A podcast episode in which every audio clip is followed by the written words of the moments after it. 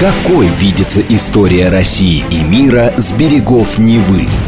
Авторская программа петербургского историка Сергея Виватенко «Виват. История». Самые яркие и самые загадочные страницы прошлого, судьбы людей и империй, великие достижения и потрясения от древних времен до современности. «Виват. История». Программа предназначена для лиц старше шестнадцати лет. Здравствуйте, вы слушаете радио «Говорит Москва». В эфире программа «Виват. История» из Санкт-Петербурга. Здесь в студии петербургский историк Сергей Виватенко, автор и ведущий программы. Здравствуй, Сергей. Здравствуйте, Саша. Здравствуйте, дорогие друзья. Также у микрофона я, Александра Ромашова, которая по традиции напоминает вам, что в конце нашего выпуска у нас историческая викторина, призы для которой книги, предоставленные издательством Витанова. Сергей, сегодня мы говорим про артиллерию. С чего мы начнем и вообще о чем ты хотел бы сегодня рассказать конкретно? Ну, давайте так. Про это можно говорить долго, да? Я, наверное, скажу так. Лучшая пушка Второй мировой войны. Назову это так. А какая пушка была и почему она лучшая, мы поговорим с вами вот именно сегодня. Ну, конечно, немножко скажем о истории и вообще, что такое артиллерия и прочее. Саша, что такое артиллерия? Артиллерия, ну, это стрельба из оружия, ну, из, из пушек, из это, гаубиц, да, это как вид, я понимаю. Вид порохового оружия, да, который при помощи пороха переносит снаряд, пулю, да, на определенное расстояние. Как ты думаешь, а где появилась артиллерия? Или когда она появилась? После каких событий? Ну, когда, наверное, я думаю, довольно давно, когда появились первые пушки, изобрели. А ну, когда ну, Саш, их изобрели? Пушки изобрели, потому что появился порох. Порох появился в Китае, огнестрельное оружие. Огнестрельное оружие бывает, ну, ручное, автомат, пистолет, а есть вот такое вот. Первые в Китае были, потом медленно передвигался на запад этот э, опыт. Впервые в двенадцатом веке в Европе была испытана первая пушка. Это в борьбе между арабскими халифами в Испании. Ну, если вы, дорогие друзья, помните, что Испания определенное время, практически вся, была оккупирована э, арабами. И там была борьба, так называемая реконкиста, освобождение. Но кроме того, что воевали мусульмане и христиане, между собой мусульмане тоже воевали. И вот в районе Валенсии произошел первый взрыв в Европе. Ну и потом уже, да, где-то с тринадцатого века артиллерия уже становится всеохватывающей. Какая функция у нее в первую очередь? Это стенобитная. Пушкой легче бить крепость. Да, уничтожать стены. Поэтому с каждым новым поколением новой пушки крепость становилась более широкой, не деревянная, а каменная, потом она земельная. Ну вот когда потом появился Вобан, такой французский маршал, который стал делать вокруг своей крепости, вокруг крепости еще маленькие форты, которые там помогали как-то. Кстати, Саш, первая пушка у нас в России, да, называлась она «Тюфяк». Какое недостойное название. А зато очень похоже. Ну, как знаете, у нас сарай-дворец, и сарай такой, да? Да. Тюфяк, да?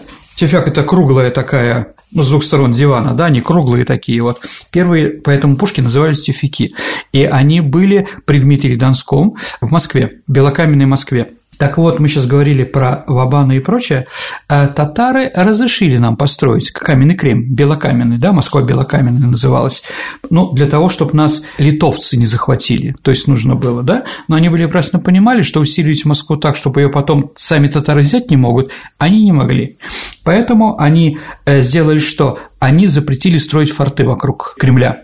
А тогда что придумали хитрые предки наши, да, Дмитрий Донской? Он стал вокруг Кремля строить монастыри, каменные и прочее. И вот эти Андронников, Данилов монастырь, Донской и другие, да, Новодевичий, они со всех сторон окружили Кремль и были теми фортами, которые тоже надо было взять. То есть наши монастыри – это в первую очередь еще оборонительные сооружения. Я думаю, Саша, когда вы были в каких-то монастырях, это заметно. То есть две функции. А вот, ну, вообще, что такое слово артиллерия?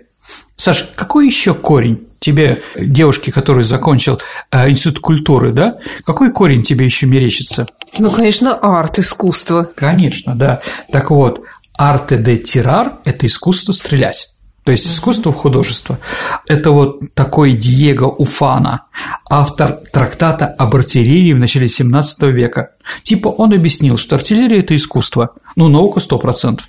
Конечно же. Вот вспоминаю, что мой дедушка, который служил в годы mm-hmm. Великой Отечественной войны, когда началась война, их призвали и отправили обучаться артиллерии. Mm-hmm. Я нашла э, у него тетрадки старые, где очень красивым почерком было написано какие-то там вот снаряды, описание, там всякие траектории, траектории полета и так да, далее, там, в общем, mm-hmm. оружие. И я поняла, что действительно это что-то очень сложное. Это математика в первую очередь, дорогие друзья. Естественно, чтобы понять, чтобы снаряд или там, мина там, или ядро, чтобы оно долетело до места и выполнила то, что возложено на нее задачу, да, нужно считать. Нужно считать траекторию, нужна скорость, нужно мощность пороха считать. То есть это все действительно очень сложно. Поэтому туда гуманитариев не посылали. Артиллеристы в основном были люди, которые понимали в математике. Но, с другой стороны, Саша, скажу, в советское время я учился на историческом факультете, мы и философы были не представители контрпропаганды на военной кафедре, а были артиллеристы. И вот как нам считать эти траектории были, это просто невозможно. Ну, потом я вспоминаю все время твою поговорку, что красивый служит в кавалерии, а умный в артиллерии. Да, абсолютно, да, ученый во флоте, а герой в пехоте. Абсолютно верно. И артиллерия – это, конечно, элита. Всегда была элита наших частей. Давайте так. Я даже считаю, что артиллерия наша практически все время была главным видом вооружений. То, сколько вкладывали души, знаний в артиллерию в России не вкладывали нигде. Даже немцы с этим согласны. Они всегда говорят, что во время Второй мировой войны у них была плохая артиллерия. Ну, она была неплохая, но сравнивать с русской нельзя, потому что для русских артиллерия – это что-то.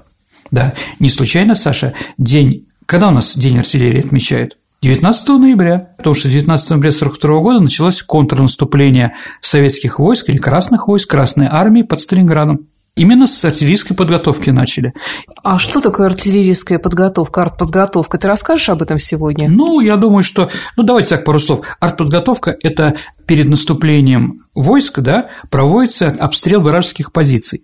А цель его – сделать проходы во вражеских минных полях, с одной стороны, в колючей проволоке, или еще уничтожить точки огневые, которые до этого разведка выслала, да, там, и при помощи еще вала, как там, сначала стреляют на ближайший окоп вражеский, да, и враги оттуда, ну, неприятель должен уйти, а то его тут полностью уничтожат.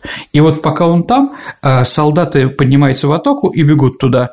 Потом, когда подходят к первой линии, артиллерийский обстрел идет дальше. То есть, вот когда ты бежишь, над тобой летят снаряды. Но летят не так, чтобы тебя не накрыли. Хотя иногда бывает и накрывают, да? По своим артиллерии бьет знаменитое стихотворение времен Второй мировой войны, да? А вот. Ну и, наверное, надо вспомнить про провал в районе Риги во время Первой мировой войны, когда наша артиллерия накрыла наши наступающие отряды. А уж кто-то просчитались? Просчитались. Просчитались. Такие вещи тоже бывают, потому что это все очень тонко. Так вот, Саша, за Вторую мировую Великую Отечественную войну нашим артиллеристам была дана, ну, скажем так, определенная награда, у которой нет других. Петлицы бархатные. То есть, во все остальные петлицы в видах войск, они простые, и только у артиллеристов они бархатные. Черного цвета, ну или красного, смотря кому принадлежит артиллерия, да, это вот такая заслуга, да, действительно, бог войны. Но об этом мы еще с вами немножко поговорим попозже. Еще раз, пушки у нас были всегда, но, наверное, артиллерия как настоящий вид войск, он появляется при Петре Первом. Именно артиллерия, мы с вами уже говорили про Полтавскую битву, она показала себя. И артиллерия бывает разная в то время. Сейчас она еще более широкая, да? Первая полевая артиллерия. Это когда на тебя бегут враги, ты картечью их уничтожаешь, да? А артиллерия оборонительная, вторая – это крепостная. На крепостях стоят там разные пушки, например, мортиры, да? И, с другой стороны, мортиры стреляют уже и по крепостям. Что такое мортиры? Мортиры – это вид артиллерии, которая очень большого диаметра, но в виде таких кастрюль, и они стреляют в основном вверх или под углом.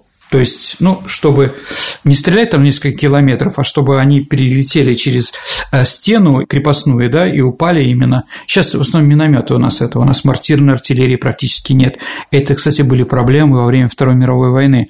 У немцев были мортиры, поэтому они бомбили Севастополь, да, и бомбили наш город, Ленинград, да. Это Дора, это Берта знаменитые, это Карлы. там различные специальные очень громадного диаметра, да, калибра. То есть они далеко не летало снаряд? Они летали не очень далеко, ну, достаточно далеко, да, с Вороньей горы, если вы знаете, да, где это. Да, конечно, вот, конечно. Там знаю. У них стояла Берта, и она обстреливала наш город, угу. Также и Севастополь. Это была громадная мортира, да, против города. Ну и третий вид артиллерии, который, ну, нам понятен, это военно-морская артиллерия на кораблях, потому что там другая функция.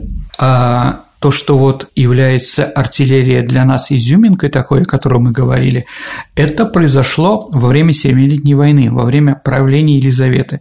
У Елизаветы был фаворит Шувалов, мы когда-нибудь, может, сделаем про фаворитов тоже передачу, да, был Шувалов, и вот он был главным артиллеристом нашей армии, и при нем появляются так называемые единороги. Это пушки, немцы от них плакали. Фридрих второй не мог с ними ничего сделать, да, они были очень серьезные. С этого момента артиллерия – это элита. Поэтому, если какой-то литературный герой из артиллерии, то мы его уважаем, это умный, думающий. Ну, а если из пехоты, ну, помните, Скалозуб, да, там же было объявлено, что он из мушкетерского полка Грибоедовым, а мушкетерский полк самый дурной, туда берут тех, кого не могут взять другие нормальные подразделения. Такие вещи тоже бывали. Ну, я сказал, что арт-тирар, искусство стрелять, да, или арт-де-тир, наверное, по-французски, ну, он итальянец, может, как-то по-другому. Есть еще мнение, что название этого рода пришло от французского приготовления, сражения. И действительно, без ее приготовления артиллерии не обходился ни один бой. Пушки играли, конечно, большую роль. Ну и вспомним, наверное, что именно наша артиллерия победила Наполеона. Французов было больше, они были, может, профессиональные и прочее, но наши пушки, реформа нашей артиллерии, которую провел Аракчеев, он же был тоже главным артиллеристом, и генерал Кутайсов, да, который погиб на поле Бородина, да, это сыграло очень большую роль именно в этом сражении. Ну а потом Первая мировая война, и артиллерия уже играла главную роль, потому что она открывала большие квадраты, ну, такая ковровая умундировка. Наверное, самое известное – это Верден, трагедия, это когда немцы и французы, около миллиона человек было убито, в основном артиллерией. Если у нас будет время, мы еще об этом поговорим, дорогие друзья. А сейчас мы с вами давайте поговорим о той пушке, ради которой мы сегодня и собрались. Пушка ЗИС. Пушка ЗИС, да. Что такое ЗИС, Саша? Завод имени Сталина? Конечно, но не имеет отношения к заводу Лихачева, да, ЗИЛ там, до этого ЗИС было, просто таких заводов было много. Итак, две пушки, легендарная, наверное, самая главная, дивизионная пушка противотанковая ЗИС три, но она, Саша, хорошо знакома буквально всем в нашей стране, в том числе и тебе, потому что во всех городах есть памятники, если нет танка, то стоит пушка. Какая пушка? Именно ЗИС. И никакая другая. С одной стороны, ее сделано было много, а с другой стороны, действительно символ победы. Это действительно настоящая пушка, которой мы можем гордиться. Ну, я не знаю, да, можно ее встретить на всей территории нашего бывшего Советского Союза и за ее пределами, да. А создателем ее является некто Василий Грабин. Давайте мы эту фамилию запомним, потому что без него, без него и без того, что он сделал, невозможно была наша победа, и невозможно было понять. До войны Грабин разработал первую противотанковую пушку О С В семьдесят шесть.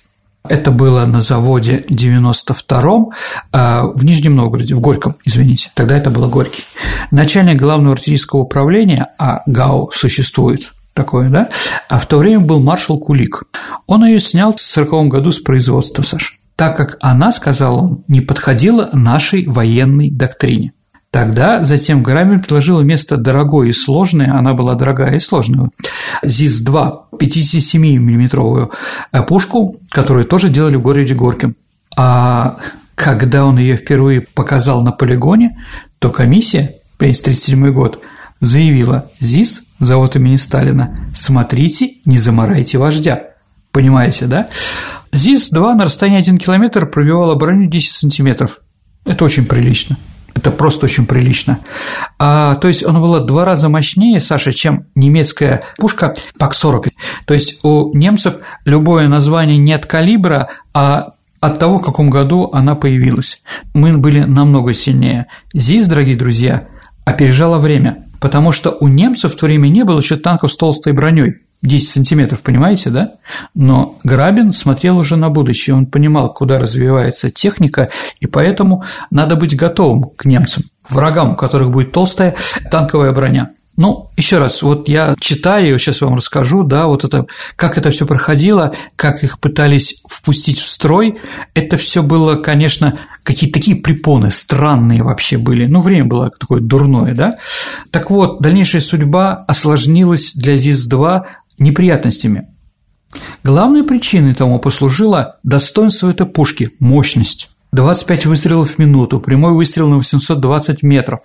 По сравнению с ранними пушками она была легче и скорострельнее в два раза. И Кулик, еще раз, он был кавалеристом, он про пушки знал меньше, да, снял ЗИС-два с производства в сороковом году с формулировкой «в связи с избыточной бронепробиваемостью». Какой это год? сороковой год. Угу. То есть меньше года осталось до начала Великой Отечественной войны на нападение, да? А у нас снимают пушку, которая могла уничтожить любой немецкий танк, и она уничтожала до конца войны, да? Еще раз, в связи с избыточной бронепробиваемостью. Господи, ну это даже невозможно как-то вот э, логично оценить. И в официальных справочниках, дорогие друзья, ЗИС-два, вот скажите, сороковой год, да, чаще всего значилось как пятидесятимиллиметровая противотанковая пушка образца сорок третьего года. сорок третьего, не сорокового. Но она была принята на вооружение в сорок первом году, да? А в том же году, в первые месяцы войны, разработчики подвергли пушку конструктивно-технологической модернизации. И в конце сорокового года, когда уже началась война, решением Государственного комитета обороны пушка ЗИС-два, Саша, была снята с производства по предложению будущего маршала Говорова. Вот тоже такая ситуация, да? Ну, вы знаете, что если Сталин приказал, если там, да, ослушаться – это смерть, даже поставить под вопрос этот приказ – это вообще невозможно, все расстреляют сразу, страшно. Что произошло? Вторым автором пушки, кроме Грабина, был директор завода этого Амо Сергеевич Елян, завода номер девяносто два, но если мы говорим про Нижний Новгород, это в Новое Сормово. Так вот, они договорились не уничтожать уже построенные комплектующие э, стволы и прочее, и все это было заложено на складе. То есть, если бы узнало эн ка вэ дэ, если бы узнал СМЕРШ, что приказ не выполняется, то, что они вместо того, чтобы этот ценный металл переделать на что-то другое, перелить, да, они где-то это складывают. Саша, вы понимаете, что должно было произойти, да, но они это сделали.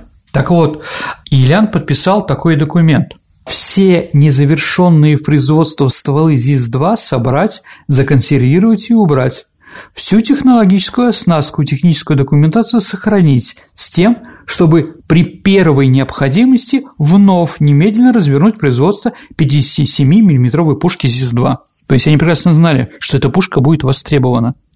А руководство нашей армии, отношение было совершенно другое. Что еще, чем еще интересен этот завод девяносто два? Ну, надо сказать, наверное, что Нижний Новгород, Горький сыграл громадную роль в снабжении нашей армии. Так вот, под руководством этого Амо Сергеевича Еляна на заводе впервые в мировой практике, дорогие друзья, была применена технология поточного конвейерного производства пушек. Если в предвоенное время завод выпускал около пятисот орудий ежемесячно, то после модернизации производства количество выдаваемых продукций увеличилось в десятки раз. Слушайте, дорогие друзья, всего за военные годы на одном нашем артиллерийском заводе, а их было намного больше, на заводе девяносто два, было выпущено более ста тысяч пушек различного калибра. сто тысяч. Это больше, чем смогла произвести за эти годы весь военно-промышленный комплекс Германии и ее сателлитов. Понимаете, да? А заводов у нас таких было несколько. Относительно легкая и технологичная по мощности ЗИС-два не имела себе равных. Она семь целых восемь десятых раза превосходила немецкую тридцатисемимиллиметровую противотанковую пушку, то есть из того же ряда, да? Она была в два с половиной раза мощнее немецкой пятидесятимиллиметровой пушки. Мощность ЗИС-два была в пять целых четыре десятых раза превышала американское противотанковое оружие и в одна целая шесть десятых раза английскую пятидесятимиллиметровую пушку. Понимаете, да, вот создали такое действительно прекрасное, прекрасное техническое э, сооружение. В то же время параллельно Грабин создал ЗИС-три. В ней, Саша, он объединил все лучшее, что было в первой пушке о эс вэ и ЗИС-два. А, ну, что еще появилось такого нового? Сейчас, может, это кажется странным, но это было первое. Раздвижные станины. Знаете, такие две металлические балки, чтобы был меньше откат, да? На них крепится пушка, да, и поэтому она не ходит туда-сюда. Угу. Впервые это было сделано здесь, да? Механизм наводки с одной стороны затвора. А наводчик один, а не два. Появился дульный тормоз. ЗИС – это мобильное орудие, которое можно было использовать в самых различных ситуациях на поле боя, от уничтожения огневых точек и живой силы до борьбы с танками и бронетранспортерами.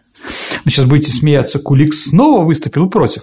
Тогда Грабин, еще раз послушайте, какие люди были, да, они патриоты, они прекрасно понимали, что эти пушки, они, конечно, могли просто выполнять приказ, что прикажет их главный начальник, то они и делают, но они были грамотными, умными специалистами и понимали, что победа будет ближе, если они сделают то, что хотят.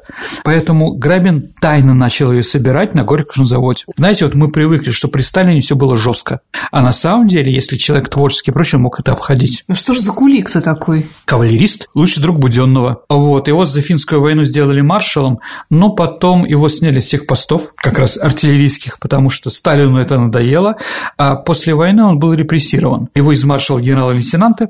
А почему он был репрессирован? Потому что, напившись в гостинице «Москва», ну, на водке столичная она изображена, да, напротив Государственной Думы, да, и входа на Красную площадь, а там они встретились с другим генералом, который был в плену после войны, выпили и много поговорили о товарище Сталине, того, что не надо было говорить. Гостиница «Москва» была очень удобна, потому что там везде были подслушивающие устройства. И считается, что, например, даже что на водке появилось изображение, на водке столичная гостиница «Москва», по той причине, что это была скрытая реклама, чтобы все пытались именно в Москве подселиться, а там их хорошо прослушали. Ну да ладно, возвращаемся к нашим пушкам. четвёртого февраля сорок второго года произошло заседание Ставки, на котором рассматривался вопрос артиллерии. А вот и Сталин нервно кричал на Грабина после предложения его о запуске ЗИС-три. Он кричал: «У вас конструкторский зуд, работайте, как работали».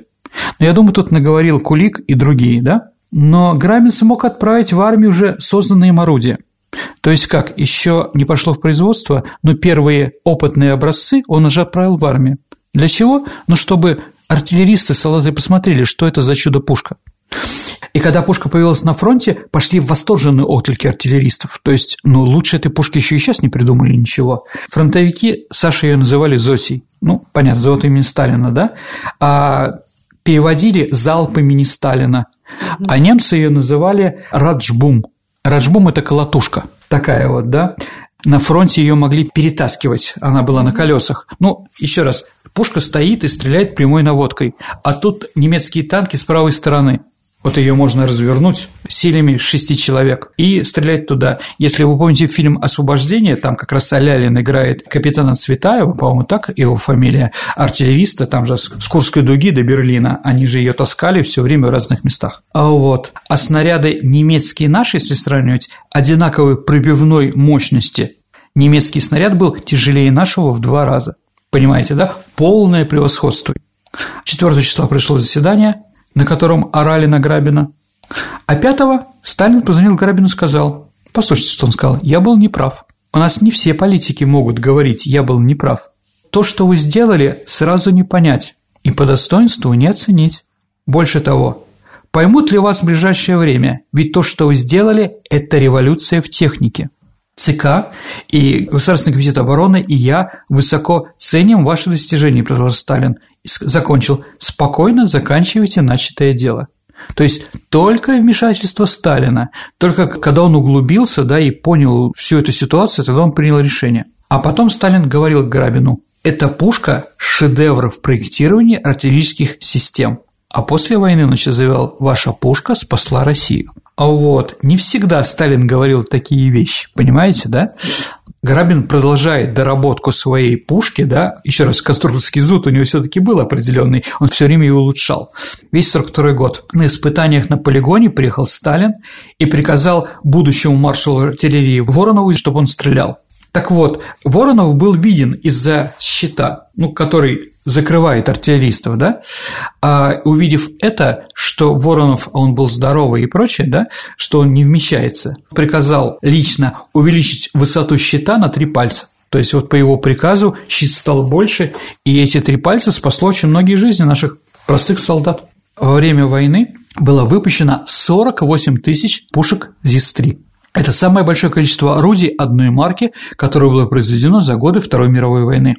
Что же изменил Грабин сорок второго года?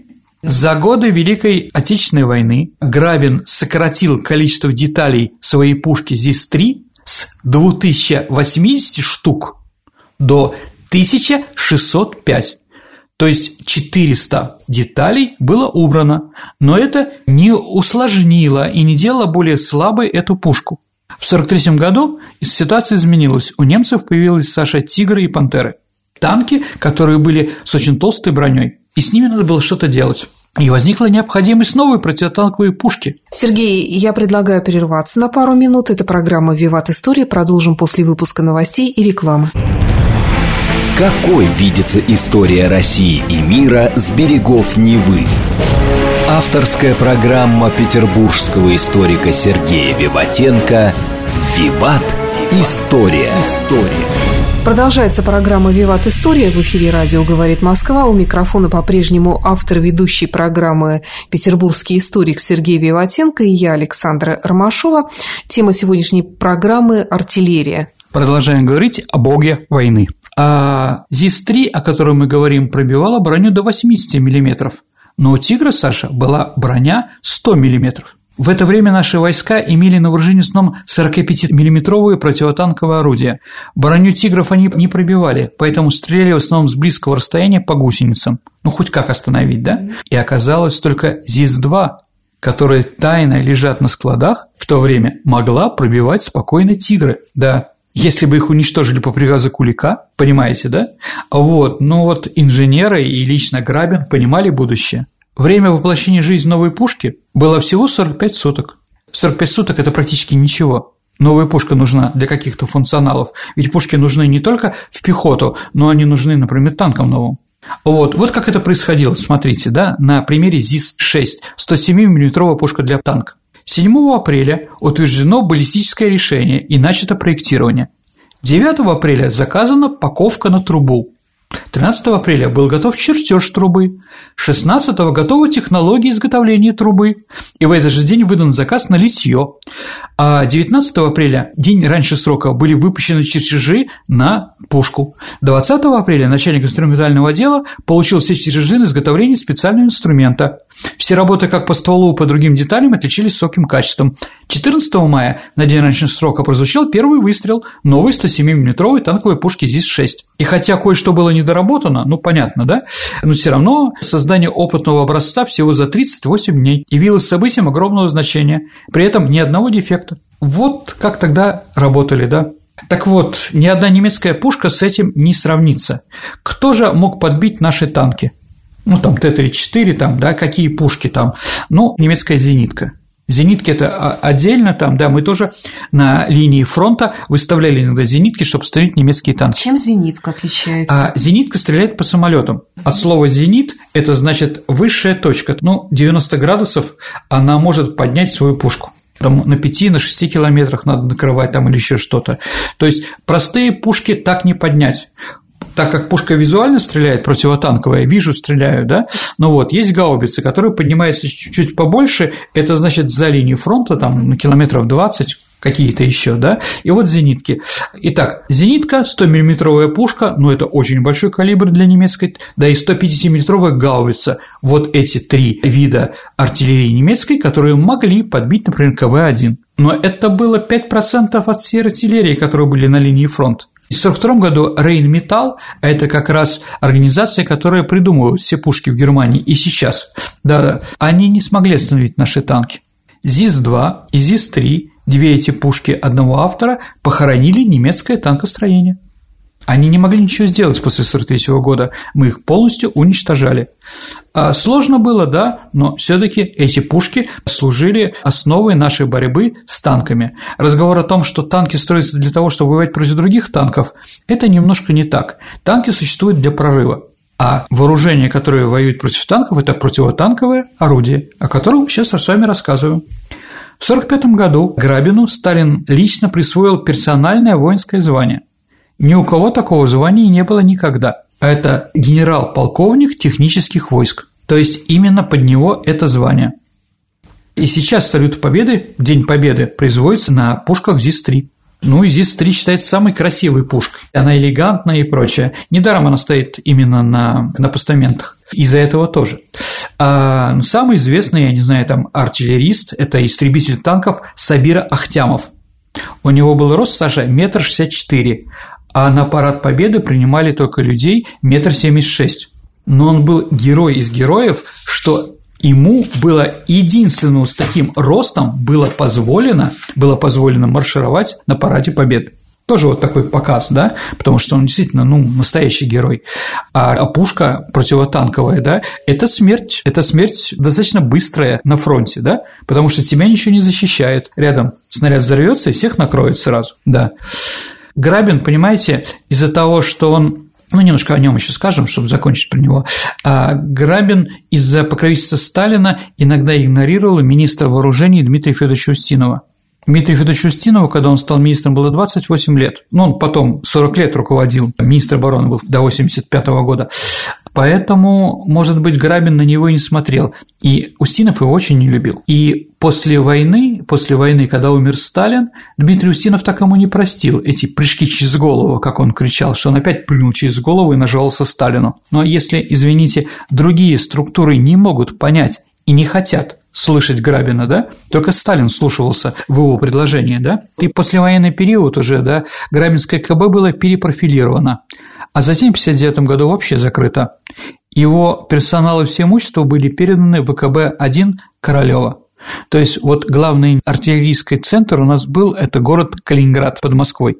Не Калининград, mm-hmm. есть такой еще, да, вот, и там а ка бэ Королёва, ну, сейчас город Королёв. При этом архивы выдающихся конструкторов, в котором находилась масса чертежей, просто уничтожили, сожгли, как и всю служебную переписку Грабина со Сталином. То есть, ну вот у нас не любят героев, не любят победителей, да, а вот ликвидировали, это Подлипки назывался, да, и созданный Грабином уникальный музей артиллерии. Вот в Кубинке есть музей танковых войск, если будет возможность сходить, это очень интересно. В Кубинке были собраны все танки, которые в то время были. Немецкие, американские, английские, ну, наши, конечно, да. И сейчас это интересно. А под Липками был уничтожен. Притом многие системы артиллерийские, созданные в разных странах времени, были в единственных экземплярах. А сам Василий Грабин после преждевременной отставки был отнесен властям к числу ярых сталинистов и больше не назначался на руководящие должности. Несколько месяцев Грабин провел в поисках работы, пока ректор эм вэ тэ у, это техническое училище Бауманка, так называемое в Москве, не пригласил его на должность простого профессора кафедры спецтехнологии. То есть, вот человек-победитель, генерал-полковник. Ну вот при Сталине, конечно, были такие вещи, когда снимали. Например, генерал-лейтенант Зальцман был директором всех танковых заводов. Его отправили в ссылку мастером в Муром после войны. И там была такая ситуация. первое мая. Ну, естественно, в районном центре тоже есть парад. И принимает парад первсектора райкома партии. Ну, там местные шишки там, да. И людей заставляет нести портреты этих самых людей. И вот Зальцман на первое мая на парад одел свою форму со всеми своими орденами генерал-лейтенантскими и, держа портрет первого сектора райкома партии Муромского, прошел там, да. Это был такой взрыв возмущения, да. Ему запретили даже носить военную форму, да. Ну, потом его реабилитировали. Конечно. Но что делать? У нас иногда победителей судят, к сожалению. Да, наша страна такая. И вот Грабин оказался никому не востребованным. Он жил довольно скромно. В отличие от других знаменитых конструкторов, он даже не получил московской квартиры.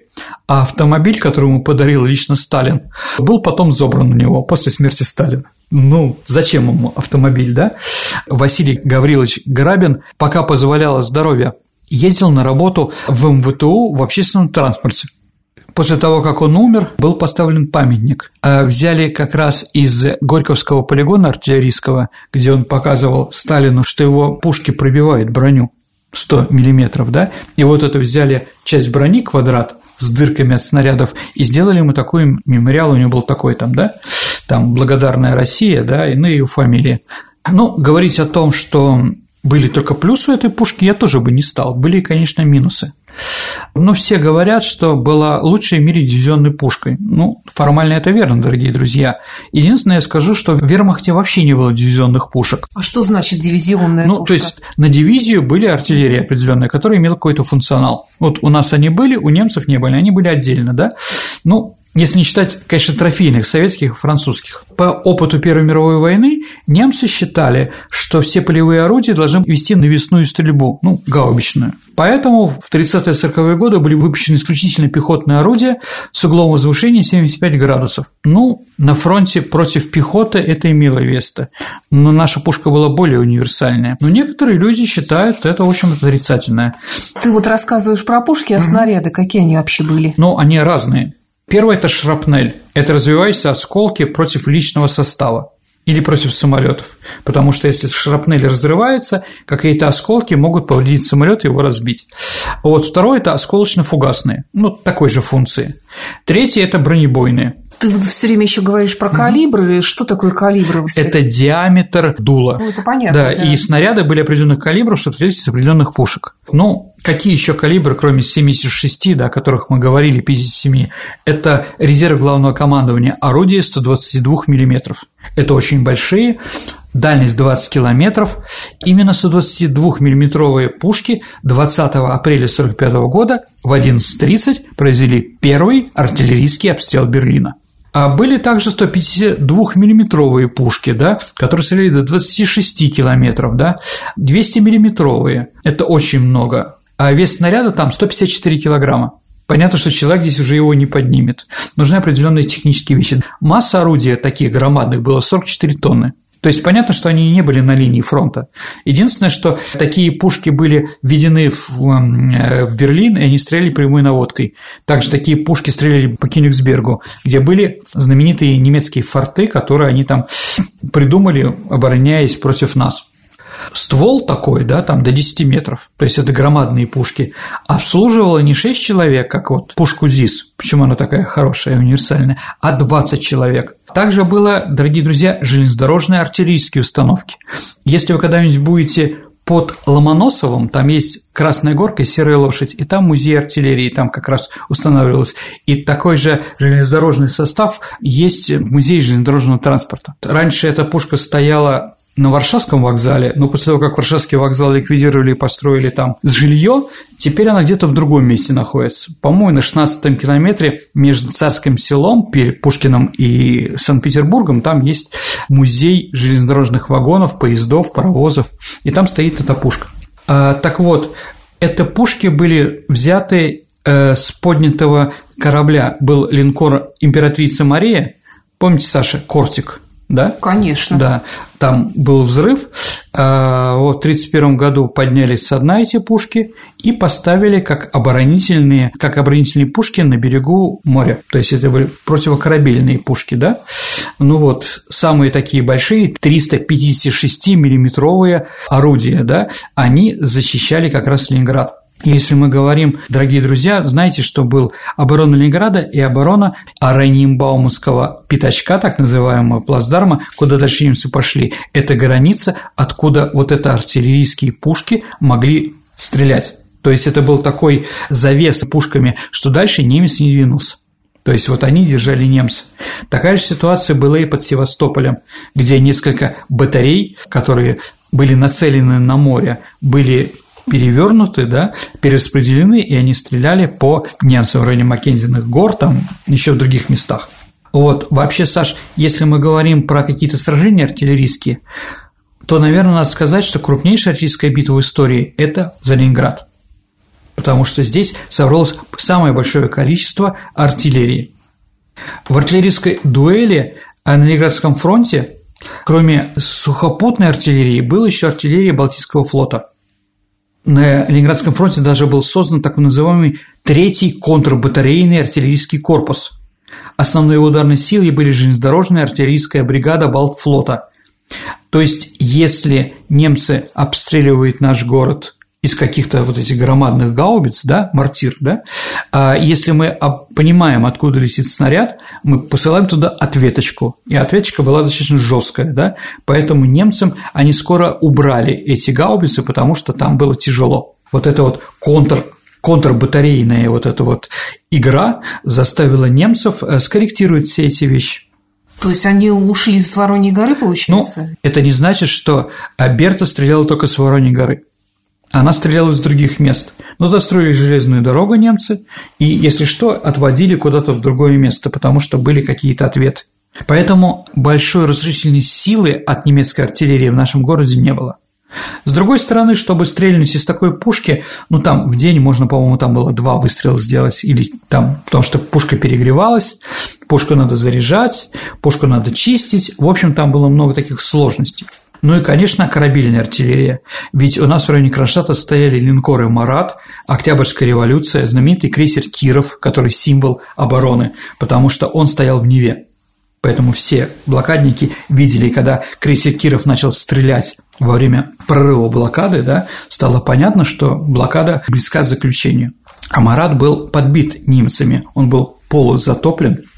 Но пушки могли вести еще сражения, да, на мелководье, они стреляли вот прямо из воды практически, да. Так вот, в основном орудия везли огонь по немцам, так как они стояли в районе Кронштадта, да, только в районе Ораниенбаумского плацдарма, о котором мы с вами говорили, да. А батареи находились у Больших Ижор и в районе, ну, Соснового Гора, тогда называлось Калище, да. Стоит упомянуть, что в конце Второй мировой войны в СССР было собрано, произведено пятьсот шестнадцать тысяч шестьсот сорок восемь пушек, то есть полмиллиона пушек. Понятно, что многие пушки не удерживали первого боя, их там танки давили немецкие или попадали к немцам в тыл, в плен, да, и трофеями, но это громадное количество. В Америке было создано двести пятьдесят семь тысяч орудий, но эти орудия в Америке никто их не уничтожал, как у нас, да, мы их не теряли, вот. Ну, еще о таких артиллерийских установках, о которых надо сказать, Саша, я думаю, это о минометах. Как я уже говорил в прошлых передачах, именно от минометов самое было большое количество погибших на фронте. А в чем его особенность этого орудия? А минометы стреляют не напрямую, а под определенным углом вверх и падают где-то достаточно рядом. То есть можно из миномета из своего окопа накрывать вражеский окоп. Из пушек прямой наводкой окоп и что спрятано в окопе не снять, не уничтожить. Гаубицы, они бьют на более далекие расстояния, а минометы очень удобные. Их было сделано только у нас триста тысяч, да, там, например, известный актер Алексей Смирнов, да, «Надо, Федя, надо», да, который получил э, две медали э, славы, он как раз воевал в минометах. Но минометы тоже были разные, а были ротные, то есть на одну роту был миномет, а калибр пятьдесят миллиметров. Он был весом девять килограмм, поэтому спокойно нес один человек. Ну, второй ему помогал, да, вот, стреляли на восемьсот метров. Это очень рядом, да, это визуально, все это видно. А вот, если профессиональные, если профессиональные артиллеристы, минометчики, то в минуту они совершали тридцать выстрелов. То есть в течение двух секунд вылетала очередная мина. А вот, и притом в одно и то же место. То есть, если надо было что-то накрыть, миномет лучше всего накрывал. Да, потом были батальонные, то есть на батальон были восемьдесят два миллиметровые, вес у них шестьдесят килограмм, понятно, да? Стреляли они до трёх километров, там тоже было тридцать выстрелов, но шестьдесят килограмм, да, понимаете, там все таки тяжелее были, там более здоровые люди должны были быть. А немецкие, а у немцев были минометы восемьдесят один миллиметр. Еще раз, Саша, у нас восемьдесят два, и было это сделано, потому что у немцев было восемьдесят один. Как думаешь, почему больше на один? А мы, Саша, могли пользоваться немецкими минами, захваченными, а немцы нашими минами не могли. Наши в их дуло не лезли, да, угу. Понимаете, да? А их лезли. Ну, а что там, да, на войне как бы и свиноежик божий дар, как говорит в одном известном произведении, да? Ну вот, на войне немецкая мина поможет, да? Ну и самые такие большие – это полковые, сто двадцать миллиметровые, двести семьдесят пять килограммов весила и пятнадцать выстрелов. Но самые известные герои-минометчики – это братья Шубины. Их было шесть человек, и вот они действительно стали героями. Трое погибли, но трое дожили до конца. Сергей, раз уж мы говорим про mm-hmm. артиллерию, вспомнилось почему-то «Царь-пушка». Расскажи об этом. Ну, конечно, «Царь-пушка» – это самый большой в мире пушка калибровая. Она стреляла не ядрами, хотя, Саш, они, если вы будете в Кремле, то там перед пушкой стоят три ядра громадных. Нет, они стреляли дробью, то есть, да, раскидывали. Вот. Автор у нее Андрей Чохов. появился, ну, считается, что он появился, этот, эта пушка при Иване Грозном в тысяча пятьсот семьдесят первом году. Хан Давлет-Гирей, последний раз крымский татарский хан, да, он жёг пригороды Москвы, и надо было, и власть дала команду сделать что-то такое, чтобы напугать татар, чтобы они больше не совались к Москве. Поэтому, считается, как раз сделали эту страшную пушку. Вообще историки считают, что она ни разу не стрельнула в своей жизни. Но ученые-артиллеристы сказали, что она действующая, то есть из нее можно стрелять. И она не была на лафете, которая находится красным, да, она была вкопана в землю. И чтобы поднять какое-то расстояние там, ну, ее немножко поднимают снизу, да, при помощи разных там досок и прочее. Ну, и так вот смотрят, куда стрелять. И пушка действительно напугала, в принципе, больше не было. А, говорят, еще раз, да, что на самом деле фамилия у Андрея не Чехов, а Чехов, что он был из Богемии, то есть инженера выписали, да, но во время борьбы с космополитами, да, его переделили на Чехов.